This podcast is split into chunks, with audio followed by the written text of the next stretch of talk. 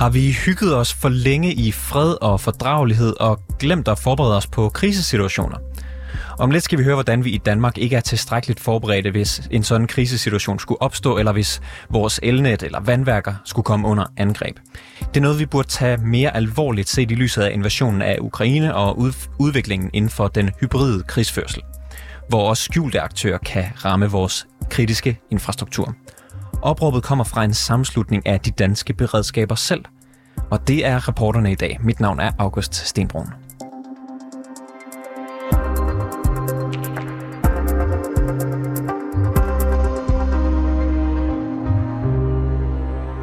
Årtiers underprioritering har gjort, at vi i Danmark er uforholdsmæssigt dårligt forberedt på nødsituationer, ulykker eller krig, når det gælder kritisk infrastruktur. Der mangler en overordnet strategi for vandværkerne og elnettet, hvis der skulle udbryde krig, eller hvis nogen af delene skulle blive ramt af et hackerangreb. Nogenlunde sådan har du beskrevet problemet for os, Jarl Hansen. Du er formand for sammenslutningen af alle de kommunale beredskabsenheder, der hedder Danske Beredskaber. Det er korrekt, det har jeg. Tak. Hvis skyld er det, at det ser sådan ud? Jamen, øh, i bund og grund er det jo en, en politisk øh, prioritering, som man har foretaget, og, øh, og den har også været naturligt, man har gjort det, fordi øh, vi var i en situation, hvor Berlinmuren den, øh, den, den faldt, og der, der var fred og fordragelighed i øh, Europa. Den sikkerhedspolitiske situation, den så helt anderledes ud, end den, øh, end den gør lige nu. Så man har jo egentlig populært sagt høstet fredsdividenden. Det har vi alle sammen hørt om i forhold til militæret, men det har man også gjort på beredskabet. Så det, der i gamle dage under den kolde krig hed civilforsvar, det har man jo valgt med åbne øjne at nedlægge, og det synes jeg egentlig også har været okay, fordi situationen har været anderledes på det tidspunkt. Men nu er det bare, at vi står et helt andet sted, og så er det, jeg siger, og så er det måske på tide, at man, ligesom man styrker det militære forsvar, også styrker det civile beredskab. Og, og vil du gå lidt mere ind i, ind i detaljerne? Altså, hvad mener du med, at vandværkerne for eksempel ikke er ordentligt forberedt på et hackerangreb? Det, der er problemstillingen, det er jo, at vi, øh, vi har, da man ligesom øh, nedlagde den kolde krig, så indført med det, man øh, kalder sektoransvar. Så den, der har opgaven sådan, til hverdag, har også opgaven, når øh, det spidser til, når der bliver en krise, eller en hybridkrig øh, indtræder, eller det værste, det kunne ske, en reel krig indtræder. Og det betyder, at hvis man har et ansvar for at levere et eller andet, det kan eksempelvis være vand eller strøm eller varme, så har man jo også det ansvar, når der er øh, krise, eller hybridkrig, eller krig. Og der, hvor systemet det svigter lige nu, det er i øh, koordinationen mellem sektorerne. Det vil sige, at når man i en sektor forudsætter en leverance for en anden sektor, så er der en svaghed i systemet, fordi, øh, eller kan være en svaghed i systemet, for hvis man ikke tester det på, på øvelser eller i, i planlægningen, Så, så får man jo ikke set, om det virker i, i den virkelige verden. Øh, og det, det, det er vi jo nødt til at, at gøre øh, væsentligt grundigere og dybere, end vi gør i dag. Så, så, hvad, så, hvad, så hvad er alternativet? Altså, skal man nedlægge sektoransvaret, og så er det hele til at være statsligt styret? En styrelse, der, der står for alt øh, beredskab? Øh, man skal i hvert fald øh, tage, tage samfundssikkerheden øh, ganske alvor- mere alvorligt. Det kunne jo eksempelvis være, at man kigger efter det, der egentlig står i regeringsgrundlaget, at man, man skulle have et, øh, noget, der minder, eller have undersøgt, om det er på sin plads at have et ministerium for national sikkerhed. Jeg tror stadigvæk det der med, at den, den, der, øh, den hvad skal man sige, sektor, som har ansvar til hverdag, også skal have den, når, når, når det krisen og krigen bryder ud. Men det, det, det den, som samfundssikkerhedens nøgle den ligger i, det er koordineringen mellem sektorerne. Og øh, den, den, den koordinering, den opøver man kun øh, gennem øvelser og planlægning, som er stærkere end i dag. Og det er også derfor, eller det er der, at man vil se, at der eventuelt er huller mellem koordinationen, og at man måske skal opbygge et lille lager. Vi skal ikke have et, et fuldstændig separat system ved siden af, hvor vi har nogle lager, som aldrig nogensinde bliver brugt. Man skal have, hvis der skal være nogle lager, så skal det være sådan nogle gennemstrømningslager, øh, så eksempelvis dem, der sørger for, at vi øh, får noget at spise. Altså Dansk Supermarked og Salling får at vide, at de skal kunne levere mad ud af deres centrale lager i tre dage, inden at der kommer noget, eller uden at der kommer noget mad ind. Øh, det kunne være et eksempel, der er et helt konkret output af øh, at sikre, øh, hvad hedder det, forsyningssikkerheden i Danmark. Og, og det her, det er, jo, det er jo de meget store linjer, du taler om. I Sverige, der har man også gjort noget andet og kigget på, hvad kan man sige, borgernes, hvad, hvad borgerne selv kan gøre. Altså i to tusind og atten, der husomdelte man en pjece om, hvad, øh, hvad man kunne gøre som svensk borger, hvordan man kunne forberede sig på krig eller krise. Og i går, der hørte vi fra Jens Wenzel Christoffersen, der er analytiker ved Center for Militærstudier på Københavns Universitet. Han bor selv i Sverige og følger de forslag, som de svenske myndigheder har givet ham. Og i går der tog han så min reporter Silas Muli med på indkøb øh, så han selv kunne forberede sig, og undervejs kom han også med nogle overvejelser. Lad os lige høre et, et lille klip med ham. Jeg tror bare, at den danske befolkning har sådan en, øh, en opfattelse af, at øh, der måske ikke øh, sker Danmark ret meget. Og hvis det skulle ske, jamen så skal myndighederne nok klare det for os. Så. Men, men jeg, jeg tror ikke helt, at det er alle danskere. Jeg tror, der er mange danskere, der også gør sig de her tanker. Og, og vi har hørt sådan forskellige, hvad hedder det, prepper, som, som går helt over i det ekstreme osv. Det er ikke det, jeg opfordrer til. Jeg opfordrer bare til, at man som individ måske godt kan gøre en lille smule, sådan så man ikke er totalt afhængig af samfundet de her første syv til fjorten dage. Du har fortalt os, at, at selvom du mener, at myndighederne har glemt at forberede sig, så er det alligevel overildet selv at begynde at, at købe konservesdåser og mysli til en uges tid. Hvorfor, hvorfor det? Altså, ja, altså, det, hvis der skal komme sådan et, et, et råd eller en anbefaling, så skal det i hvert fald helt klart komme fra en, en statslig myndighed, og ikke øh, fra en eller anden se- sektor løsrevet et eller andet sted fra. Det skal være et nationalt øh, råd. Men, men, men, men det gode svar er jo sådan set, at vi ikke, vi ikke ved, hvad det rigtige er. Fordi hvis man skal, hvis man skal give et, et kvalificeret bud på det, det er, så, så skal man jo netop øve øh, nogle realistiske øh, og også måske lidt urealistiske scenarier for at afdække, hvor svagheden er i systemet. Og det kunne jo så være et outcome, eller et, et output af det, er, at man vil sige, jamen den danske befolkning I er nødt til at kunne tage vare på jer selv i to døgn eller tre døgn, eller hvad det nu det rigtige er.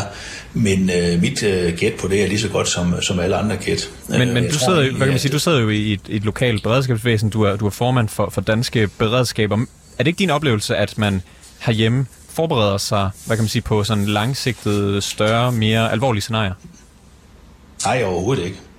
Vi forbereder os overhovedet ikke på krig. Vi, vi har et, et beredskab, der er indrettet efter, at der er fred. Alle de scenarier, vi har øh, dimensioneret efter, øh, det er fred. Øh, det er, at øh, forsyningskæderne virker. Det er scenarier, som er afgrænset i, øh, i tid, og det er også scenarier, der er afgrænset i rum, altså areal. Så vi har ikke et øh, scenarie, der, der indbefatter øh, noget, der varer særlig lang tid, eller noget, som gør, at et, eksempelvis hele Jylland er uden strøm.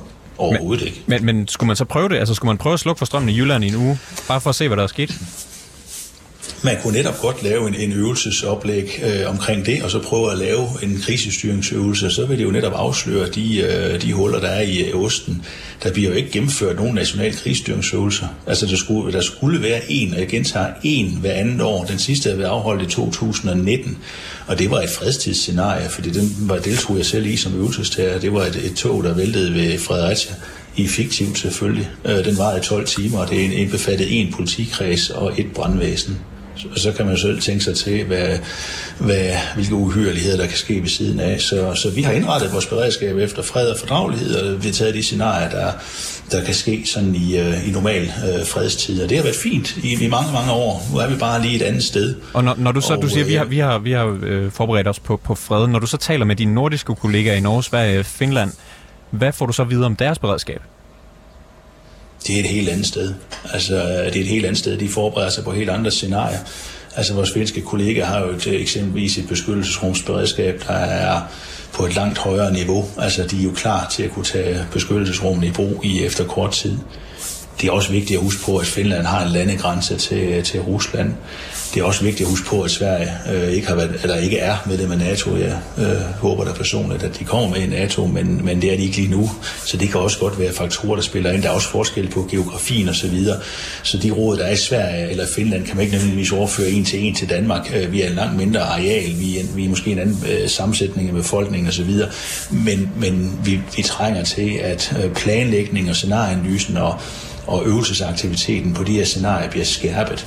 Og så kan det betyde, at man så ud af det finder ud af, at vi er nødt til at forstærke beredskabet med det og det konkret, øh, i stedet for at man bare går ud og køber noget ind. Det vil næsten være at kaste skatteydernes penge ud af, af vinduet. Så vi skal starte øh, fra bunden af ved at få vores planlægning og analysekapacitet, øh, øvelsesaktivitet øh, op i, øh, i gear, øh, og det har været lagt i dvale i mange, mange år. Så, så det giver mening, at vi i Danmark ikke er lige så meget på, på stilke som, øh, som i Sverige og Finland for eksempel? De har jo historisk været i en anden sikkerhedspolitisk situation, øh, end, end vi har haft i, øh, i Danmark. Øh, vi må også henholde os til, at der, der bliver sagt for, for dem, der har forstand på det, at der ikke er en militær trussel mod, mod Danmark, men, Men som forskeren der siger, så kan jeg også opleve, at øh, der er nogen i befolkningen, som er utrygge, fordi de ringer til mig og spørger, hvor det nærmeste beskyttelsesrum er henne. Ja, vi har, brandvæsenerne har ansvaret for beskyttelsesrummene, eller kommunerne har ansvaret for beskyttelsesrummene. Vi har ikke interesseret os for de beskyttelsesrum i de sidste femogtyve år. Vi har aldrig blevet kigget til dem. I de sidste femogtyve år vi har bare nedlagt dem, øh, og, og alt det udstyr, vi havde til at kunne klargøre dem, er jo smidt ud. Øh, og de bliver brugt til alle mulige andre formål i dag. Øh, ja, Jarl Hansen, du, du siger, at, at, at vi ikke forbereder os nok på på scenarier. Altså, lad os lige tage et, et enkelt. Altså, hvis tyve vandværker i Danmark øh, går i stå om, om, om fem minutter, hvad tror du så, der vil ske? Ja, så er der nogen, der ikke får noget vand jo. Altså, det kan også godt være, at et enkelt vandværk har, har en generator, som sørger, at, øh, som, som kan levere strøm, så de kan pumpe vand op. Det kan også godt være, at, at det enkelte vandværk måske har en ringforsyning til et andet, værk, andet vandværk, men så er der måske en række vandværker, som ikke har nogen plan, eller som havde forudsat, at strømmen kom tilbage efter to timer. Jamen, det gør den ikke. Hvad så? Jamen, så har vi ikke nogen plan. Jamen, det, det er jo ikke godt nok. Så vi mangler jo også nogen, der kan gå ind og sætte et niveau for, hvornår det er godt nok, man planlægger for. Det er jo ligesom en forsikring. Så hvis, der no, altså hvis man nu sagde, jamen det er fint, at I, I planlægger, at, at strømmen er tilbage efter to timer, og man så ligesom politisk accepterer det. Men så kan det også være, at man politisk siger nej. I er nødt til at kunne levere vand, selvom der ikke er noget strøm i fireogtyve timer. Det betyder så, at I er nødt til at have en generator, som de selv kan forsyne sig med til at pumpe vandet op ned fra, fra, fra undergrunden af. Så fireogtyve timer. Du, du kalder det her en forsikring. Vil det sige, at vi ikke har en forsikring mod en øh, russisk hybridkrig? Det har vi ikke. Tror du, at Rusland kunne finde på, eller en anden kunne finde på at angribe os, vores vandværker og vores kritiske infrastruktur? Altså, der har jo været en fælles nordisk dokumentarudsendelse, som hedder Skyggekrigen, og den tror jeg, at de fleste danskere har set og, så, og fulgt med i spænding. Så, så det, er jo, det er jo en del af det. Men det er jo selvfølgelig også en del af, at, at Rusland, som jeg aflæser, det kunne jo godt få lyst til at få os til at virke som nyttige idioter. Altså, vi skal jo heller ikke opmane til, til uforsigt, eller hvad er det, til, til frygt i, i befolkningen, eller skræmme dem, eller, eller, eller den, den, den men, vej rundt. Jeg synes men, bare, men Jarl Hansen, er det, ikke, er det ikke præcis det, du gør nu? Altså spreder, at vi skal forberede os bedre, og forberede os mere, endnu mere på krisen. Er det ikke at gå russernes ærne så? Det kan, man, det kan man jo selvfølgelig godt sige på den, ene, på den ene hånd, men på den anden hånd, så er jeg også nødt til at sige, at der står i beredskabsloven, at, at jeg skal sikre øh, også øh, civilbeskyttelsen, hvis der er øh, kriser eller krig. Den, den sidste del der med kriser og krig, den sætning, den fjerner man så bare aldrig nogensinde fra loven, engang at man nedlagde øh, det derværende civilforsvar i starten af nullerne. Jarl Hansen, formand for Danske Beredskaber, tak fordi du var med i programmet. Selv tak. Ja, nu har vi hørt fra organisationen Danske Beredskaber, og nu er det på tide at høre Beredskabsstyrelsen, der er myndigheden på det her område. Kort før udsendelsen i dag, der talte jeg med kommunikationschef Lars Aabjerg Pedersen, og jeg startede med at spørge ham, hvorfor de svenske myndigheder godt kan forberede sin befolkning på krise eller krig, mens der i Danmark ikke er behov for samme tiltag. Der er øh, et behov for, at folk har en bevidsthed om, at der kan opstå situationer, som, øh, som af forskellige art kan, kan afbryde forsyningen.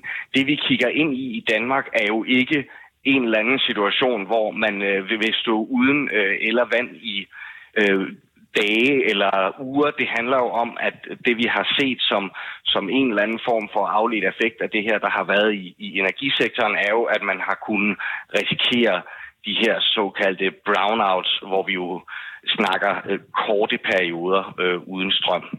Når det så er sagt, så er det jo vigtigt, at man, øh, at man informerer folk. Altså inde på vores hjemmeside har vi nogle gode råd til, hvad det altid er en god idé at være opmærksom på i forhold til kriser.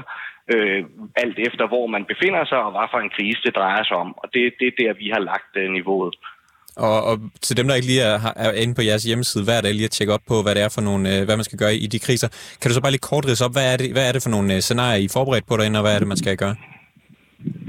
Jamen det vi typisk siger, altså nu kan jeg bare fortælle det i kort form her, det er, at det er vigtigt, at man er opmærksom på ens egen situation. Altså hvor er det, man bor henne?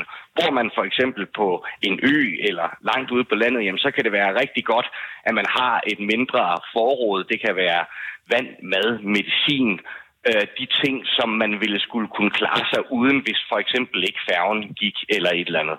Det handler meget om det her med at være opmærksom på, hvor er du, hvad var det, du kunne være udsat for eller have behov for, hvis du på den ene eller den anden måde skulle blive afskåret. Det er ligesom sådan det primære. Så handler det selvfølgelig om, at man skal kende til, at man skal ringe et et to, hvis man er i akut fare, at myndighederne varsler på de måder, som de nu gør på med sirener og det nye system Sirenen, og de her grundlæggende fakta om, hvordan øh, samfundet reagerer i en krisesituation.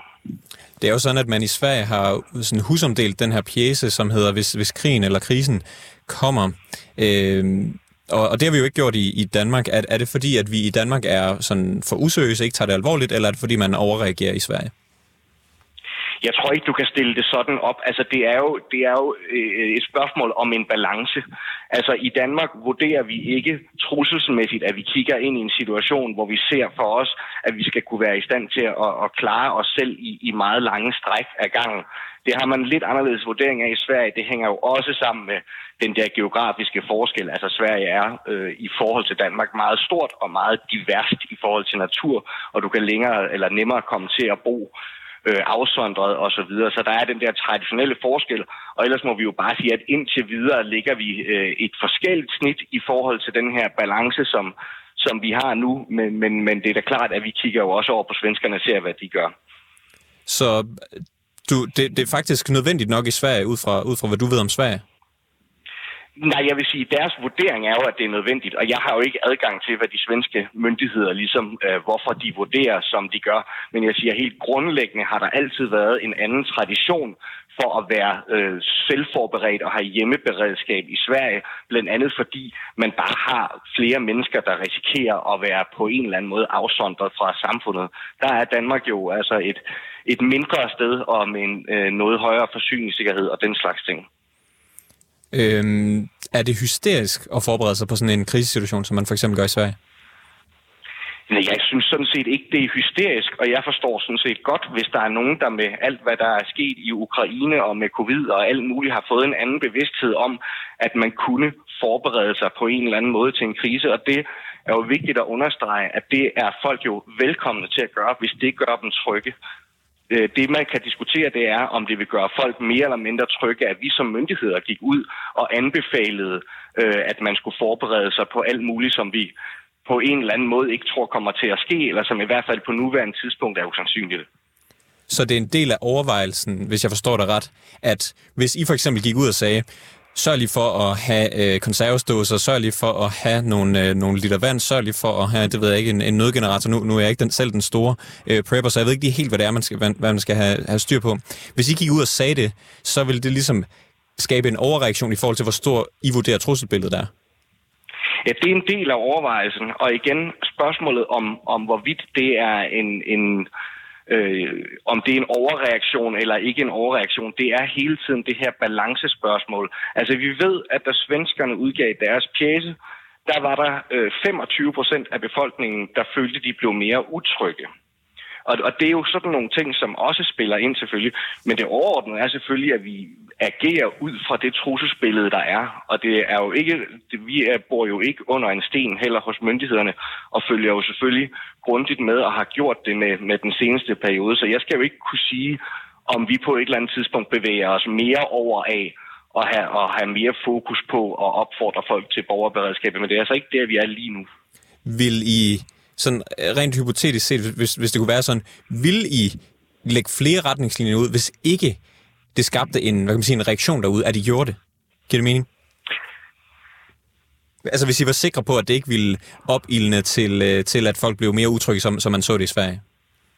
Altså jeg tror jo sådan set, at det, at det, og det er bare for egen regning her, jeg tror jo, det er sådan, at hvis man rigtig gerne vil, vil, vil, vil undersøge det her område og vide, hvad man skal gøre for at være forberedt i alverdens tænkelige scenarier, så tror jeg egentlig, der er meget materiale om det, man kan finde.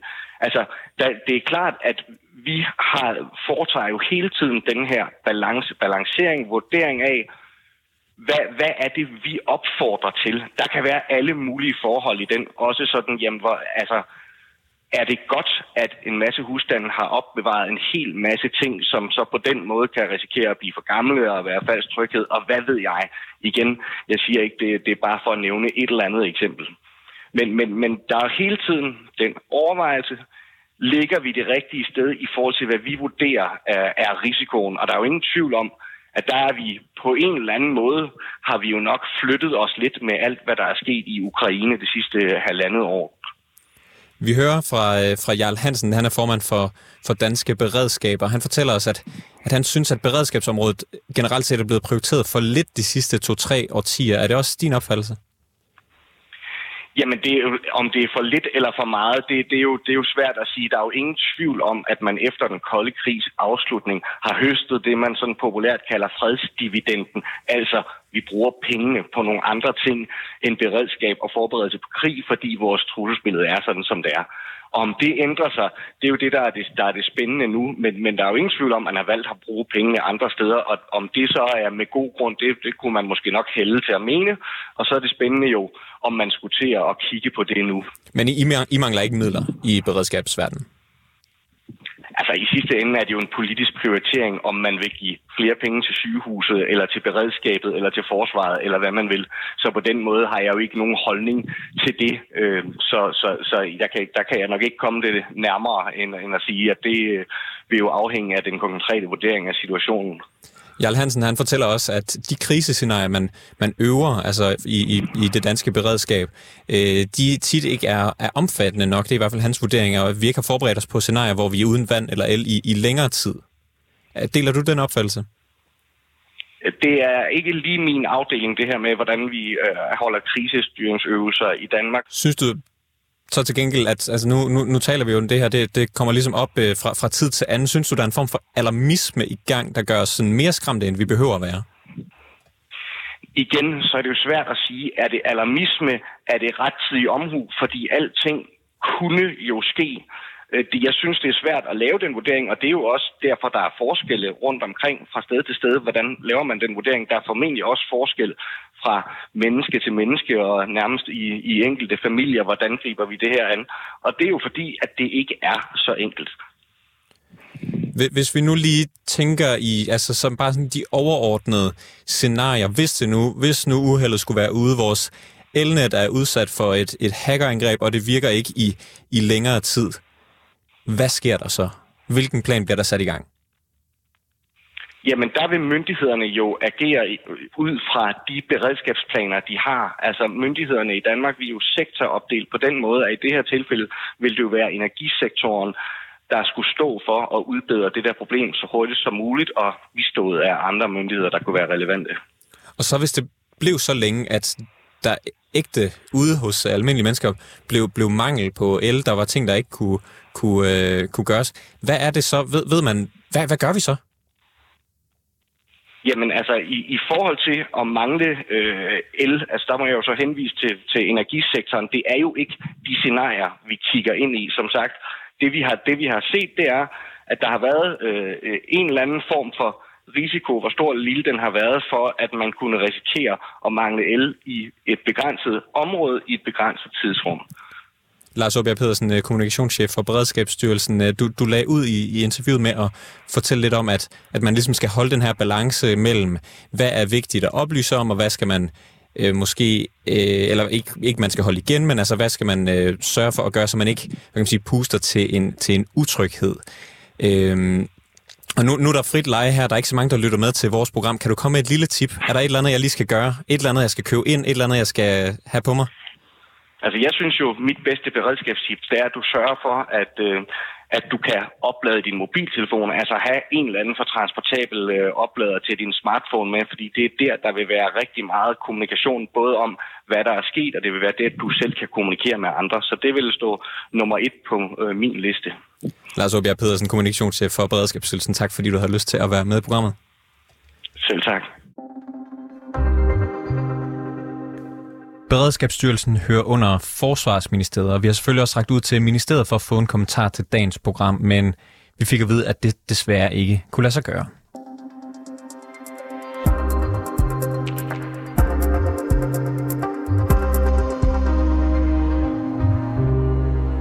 Og det var alt for rapporterne i dag. Tak fordi du lyttede med. Bag dagens udsendelse var Jeppe Aamand Øvig. Mille Ørsted er redaktør. I teknikken sad Niels Frederik Rickers, og mit navn det er August Stenbroen.